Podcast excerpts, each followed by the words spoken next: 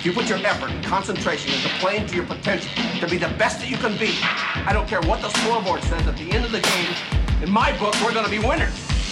the talent for so many players today, the talent and the spotlight, it's taking them to heights that their character's not strong enough to support. I'm one of those set goals, achieve goals. I talked about faith, passion, obviously the drive of the guys that I've been around and the guys that surround me every single day. If I want to be one of the best, I've got to play with and against the best.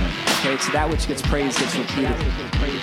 You're listening to the Hardwood Hustle, brought to you by PGC Basketball. Thank you for tuning in. You're listening to the Hardwood Hustle broadcasting here at Emmanuel College down in Georgia. I'm your host, Adam Bradley, alongside TJ Rosene. Today we're going to be talking about a powerful communication practice that could help you as a coach significantly. But before we do, let's say a quick shout out to our friends. Hustlers, we've got some things you don't want to miss. Howell McVeigh, who answered correctly on this week's Hustler trivia that we threw out on Twitter. The question was, what number did TJ Rosene wear in college and who was it inspired after? The correct answer, which Kyle answered, was number four after Chris Webber. Make sure you check us out on Twitter at hardwood underscore hustle. Each week we throw out a trivia question to see who knows their hustler knowledge. So let's jump into today's communication tip from TeamSnap. This is a great reminder from PGC. If you're struggling with communication within your team, focus on these three things. It's very simple, very easy to remember, and easy to implement with your team. Focus on saying names, encouragement, and reminders. Let me repeat communicate names, encouragement, and reminders. So often we yell out to our players, hey, we need to communicate, we need to communicate. And if the players aren't quite sure what to communicate, start there. Say, listen, everyone, communicate names. Let's hear everyone's names. Let's encourage one another and let's give them reminders reminders of assignments, reminders of responsibilities. Those are three great places to start to help your team be a better communicating team today. Thanks to our friends over at TeamSnap. Make sure you check out teamsnap.com backslash hustle to learn more about the communication app serving over 15 million people across the globe. That's teamsnap.com backslash hustle. All right, TJ, for anyone that listens to the show knows I'm a big fan of Carl Lentz. He's the pastor of Hillsong, New York. We had him as a guest year a couple years ago on the Hardwood Hustle. And just recently, he released a book called Own the Moment and had a chance to, to pick up a copy, audio copy, and listen to the audiobook. And a lot of nuggets and a lot of powerful little takeaways throughout the entire book. I, I certainly suggest and recommend you checking it out. But there was one thing in particular that got my attention, stopped me in my tracks, mm-hmm. had me rewind it a couple times just to make sure I fully got it. Took the notes, have talked about it a handful of times since, and I think it's so powerful from a coach's perspective to grasp this. It is a powerful communication practice that if you put into play, can, can help you in your communication with your players. Here's what it is, TJ. The challenge that, that Carl laid out, and I absolutely love it, as a coach or as a person, doesn't matter, to go from a process of reacting mm-hmm. in situations and then reflecting and then falling into a place of regret. So there's a sequence that tends to happen with coaches, with people in general. They something happens, they react, mm-hmm. right, and say boom, they just jump at it. Right. Then they reflect, hmm, how'd I handle that? What should I have done? And then it leads to regret. Yeah. Man, I shouldn't have done that, man. I need to go back and apologize. There's always this process react, reflect, regret. But working and intentionally trying to get to a place where you can move to reflect, respond, rejoice. That if you can build in that buffer, build in that gap, that delay that allows you to quickly process it, reflect. How should I handle this situation? How should I respond? Think for a second, then respond. You end up landing in a place of rejoicing because things went well. Yeah. So, but but so often, if we look, this react, then reflect, oh, then regret, Yeah. is so common. Yeah, you know what though? I, I mean, I'm going to ask you. I got a question for you because I'm, I'm trying to play this out. There's no doubt the first one um, I've lived out many a times. Okay, like Hey, join I've- the club. Yeah, so I've, I've reacted and you know I've reflected and then I've uh, what's the final one? regretted. Regretted. There's no doubt. Yeah. I think I did that last night in our game actually. So I, I've I've played this out that scenario out many times.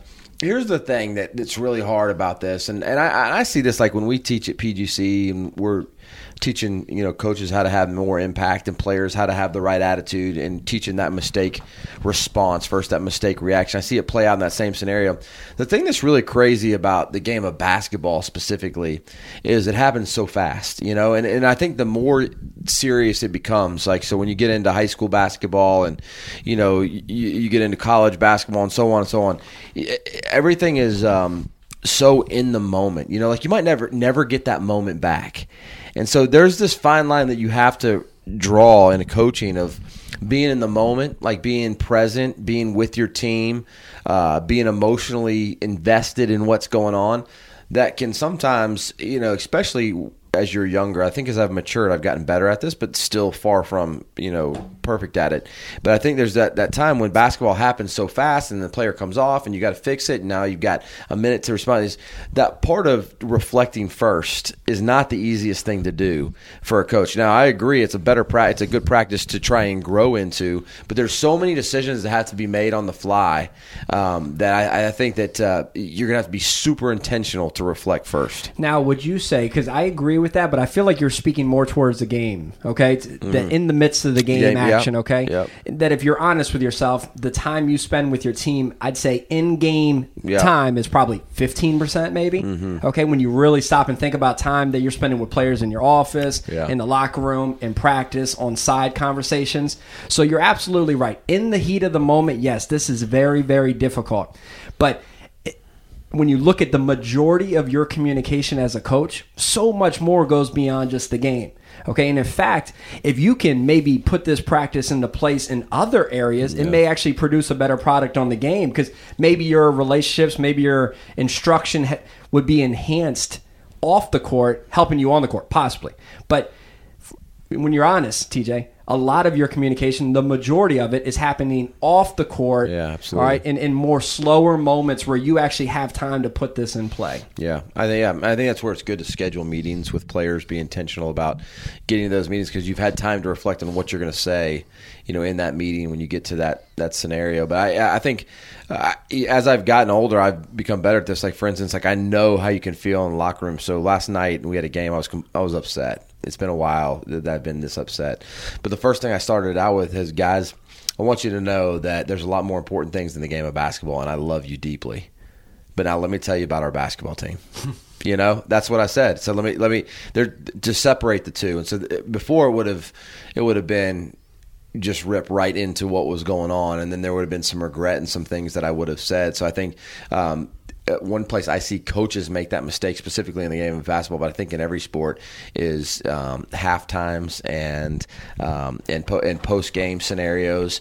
Dick Devenzio used to always say, um, "Have your have your post game speech ready." When there's two minutes left on the clock, because mm-hmm. you know 38 so minutes or whatever started going, yeah. Right? And so that gives you the time to reflect on what you're going to say, and it plays out in that scenario. But you're right, um, you could definitely, even if we were to throw out the other 10 or 15 percent, 85% of your coaching could be lived out in reflection. And TJ, when I'm looking at some of the best coaches, I feel like there's a constant processing that's yeah. taking place in their head. Mm-hmm. You know, you can kind of see it. They're walking to the tunnel. There's this nonstop motor that's going yeah. in their mind, and and that's part of them reflecting. That's part of them building in and building a habit of having a buffer in their mind, where yes, my emotions are high right now, but I want to reflect. I need to quickly reflect based on my past experiences, based on my current circumstances, and based on my future hopes and dreams. Mm-hmm. All right, what would be the best thing for me to do in this moment? Yeah. Okay, because I, I don't think coaches want to live in a place of regret, and and I don't think you know, coaches never want to move things backwards, but sometimes when we react, we're actually setting ourselves back. You know, yeah. we've got to be careful. And I heard this recently. I think it's so powerful. Coaches give your players the gift of being slow to speak. Mm-hmm. Think about that. Coaches, give your players the gift of being slow to speak. Be that coach that's willing to listen, that's willing to reflect, that's willing to process, and then respond. And then through that process, rejoice in the outcome that's created through that process. Yeah. You know, a bit more enhanced communication, a better relationship, less regret. I just see it. This is something that kind of hit me because I, I see coaches flipping out, right? And and it's not just in game settings, right? It's halftime. It's it's even in moments in practice. Um, it's even moments when players are walking into the locker room because they forgot their jersey, you know, or forgot their socks, or something that's just frustrating to a coach, and then it's boom, a reaction. Mm-hmm. And this man, I probably shouldn't have. I probably shouldn't have approached that player You're- like that. right, And then they regret, and then they go back and say, "Hey, you know, I'm sorry for sorry for jumping on you. You, you got to remember, but I shouldn't have done that." Yeah. No. But but it plays out. I mean, I'll be honest with you. There's a lot of times when I, you know, you, you look. Let's so let I'm, I'm gonna get raw and real about this. Okay. Uh-oh. Look at look. Everyone listening, he just moved to the edge of his seat on this one. you, you look at you look at the intensity of a Mike Krzyzewski, Nick Saban, Tom Izzo, right? There, there is this thing. Like I, I really believe that you know uh, we have a much bigger calling in coaching than just winning a game or building a product. But I also don't think you have to to get rid of one. Like there's a level of intensity in certain situations where things need to happen right now. You know, and so for every young person, like we want to have patience with them, we want to see them grow over time, whatever. But at the end of the day, there are occasions where you know this is the third time they've walked out to practice without their shoes tied. This is their whatever, you know, and there are moments where you know, like our own children, we want to teach them whatever. But there are moments when you you think, you know what? Okay, no, that that's not going to happen right now. You you've done this. We've asked you twice, and now the sense of urgency goes up. And I do think there are a lot of moments like that in coaching where there the I'm not saying that. Uh, maybe the reflection is just slightly shorter, you know, where it's not a, it's not a 30 second or a three minute or whatever. It's a 10 second. You know what? Does this need to happen right now? And, and I've had that with my own children, just in parenting. And I think there are times when that does have to happen. But it, I'd almost argue that there's there's reflection in advance of those moments. Yeah. You know that there may be some reflection after a second incident. You know where you've already thought in your head, you've done some reflection, anticipating what's to come. So when it does come, it may feel like a reaction, but it's actually a response Yeah. because you've already thought it through, you've already calculated it, you've already prepared for it, and now it's a lot more strategic. And you do respond, okay, and it is pretty aggressive because it warrants it. But you're able to still rejoice in the fact that you've calculated it, so you're not just flying off the cuff. Yeah. I, I don't, I, I wouldn't imagine. No, no, and I mean, it's probably a little bit more calculated. Yeah, more calculated. I, I, I think to be truthful, you know, one of the things I'm calculated about is curse words. You know, like I don't I don't curse very much at my players. Doesn't happen very often. I try never to curse directly at somebody, and really, it's it's it's less than one percent of my vocabulary and, and the amount of time I use it. But there are occasionally times when I strategically bring it out and they they're to know that the whole mode and mood has changed, you know, and uh, and I even talk to them about that, you know, on how to use better language and how to actually use certain words for emphasis at different times. And I don't promote it, and I and I get it. And I know I'm a I'm a, at a Christian college, and I'm a Christian coach, and you know all that, and I I, I get where some people have some conflict with that. But if we're being truthful, there are times when you know, maybe once every two weeks, maybe once every month, where I do let one go, but it's strategic. It's never of um, of a moment of insanity. It's more of, hey, here's the point of emphasis that needs to be made, and you can see them kind of jolt up a little bit. But I think that comes out of reflection too, as I'm reflecting on this is a moment where everything needs to be elevated to a whole nother level. You know, I've heard of stories, coaches, or from from coaches where they stay up, stayed up all night, just kicking themselves over things they've said to their players. You know, Th- oh, snapping yeah. at them Yeah. and, jumping at them. I'm sure if you think back to your career, there's things that you've said and, and you went too hard on a player and and you really regretted it. Yeah. right. And and I think And know, officials, and, and- yeah. and officials, and, and I think you know a lot of what we we And try bosses. to do. there you go. You know, I think a lot of what we try to do in the Hardwood Hustle is light up your conscious Yeah. you know, get you thinking, right? Because y- mm-hmm. you're right, TJ. There's going to be moments in games where things happen, split second, and it's almost impossible to re- reflect before we respond. But but coaches, can we begin to build the habit where this becomes such a part of our practice? Where we're reflecting before responding to the point where we reduce our our blow up reactions by eighty percent. Yeah. You know, you know what I mean. Like, can Yeah. we start cutting it down? You know, we talk about like cutting down turnovers by twenty percent. Could, could you cut down your outburst reactions by twenty Yeah. percent by trying to intentionally develop a habit like this? That's the type of stuff that gets you moving in the right direction. Yeah, it saves you a lot. I mean, the same thing with your emails, right? I mean, kind of the same process where people just read an email, shoot something back rather than taking time to think about it.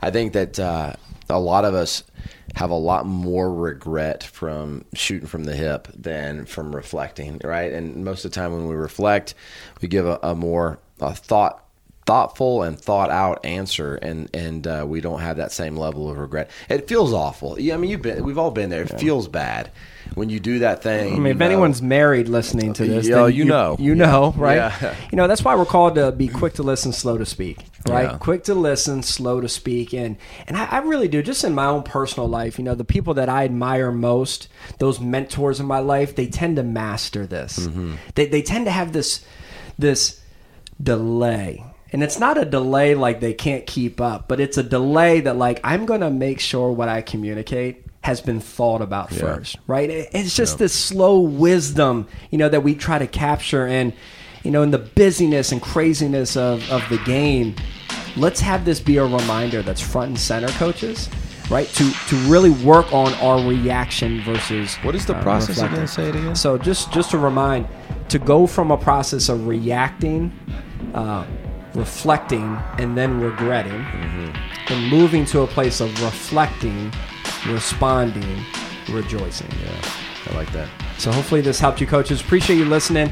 Uh, as always, we'd love for you to, to kind of share this on social and help spread the word for us. Um, I am Adam. He is TJ. Together we are the Hardwood Hustle. Till next time, we're out.